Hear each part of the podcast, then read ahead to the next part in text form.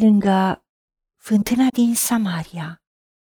Au continuat conversația și Isus i-a răspuns femeii samaritence. Oricui bea din apa aceasta, îi va fi iarăși sete.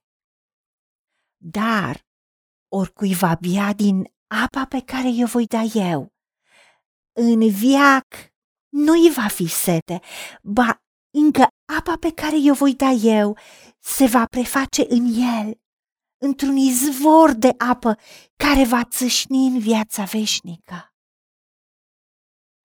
Doamne, i-a zis femeia, dă-mi această apă ca să nu-mi mai fie sete și să nu mai vin până aici să scot.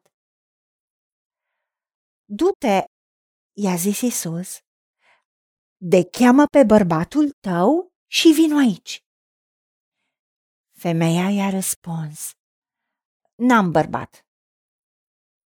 Isus i-a zis, Bine ai zis că n-ai bărbat, pentru că cinci bărbați ai avut și acela pe care îl ai acum nu ți este bărbat. Aici ai spus adevărul. Doamne, i-a zis femeia, văd că ești proroc. Părinții noștri s-au închinat pe muntele acesta. Și voi ziceți că în Ierusalim este locul unde trebuie să se închine oamenii. Femeie, i-a zis Isus, crede-mă că vine ceasul când nu vă veți închina Tatălui nici pe muntele acesta, nici în Ierusalim. Voi vă închinați la ce nu cunoașteți. Noi ne închinăm la ce cunoaștem, căci mântuirea vine de la iudei. Dar vine ceasul și acum a și venit, când închinătorii adevărați se vor închina Tatălui în duh și în adevăr, fiindcă astfel de închinător dorește și Tatăl.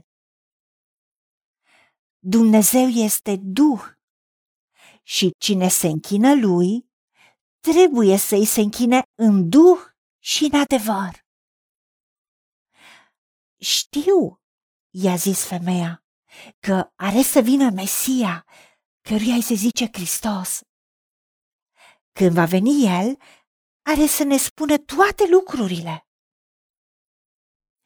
Isus i-a zis, Eu, cel care vorbesc cu tine, sunt acela.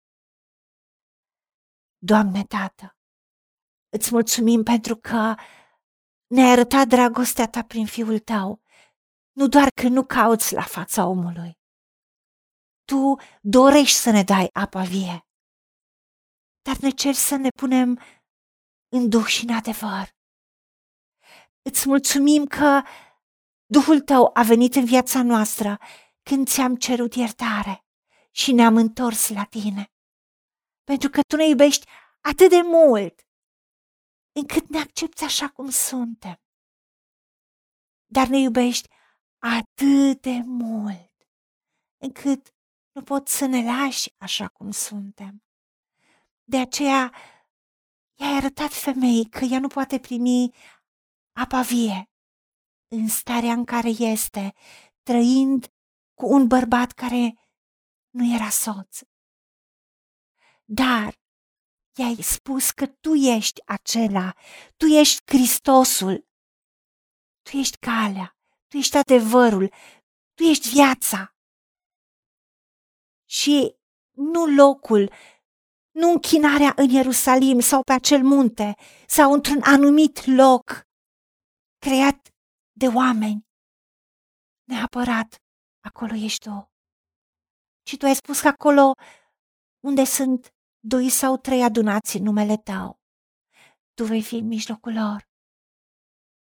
Și tu ne spui că închinătorii adevărați se închină ție în duh și în adevăr. fă-ne închinători adevărați. Umple-ne cu Duhul Tău cel Sfânt, pentru ca Duhul nostru să fie una cu Duhul Tău și să ne închinăm în adevăr, căci cuvântul Tău este adevărul. Să căutăm fața Ta, pentru că astfel de închinător dorești Tu, pentru că Tu ești Duh.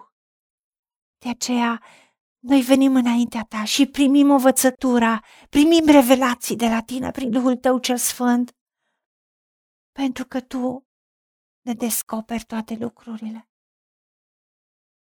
Ajută-ne să te cunoaștem. Ajută-ne să vedem fața ta, ca să trăim cu tine și toate zilele vieții noastre.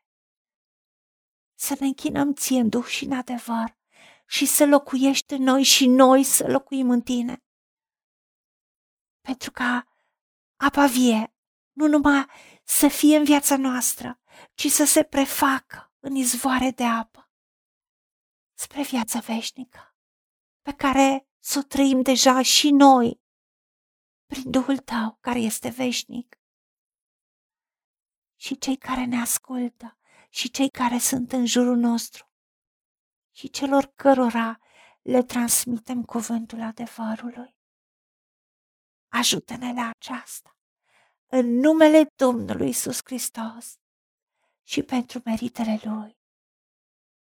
Amin. Haideți să vorbim cu Dumnezeu, să recunoaștem ce ne-a promis și să-i spunem, decid să cred și primesc toate acestea. În secțiunea Notițe găsiți versete biblice folosite. Iar pentru mai multe informații sau modalități în care puteți susține ceea ce facem, vă invităm pe site-ul nostru www.angelaperacamission.org.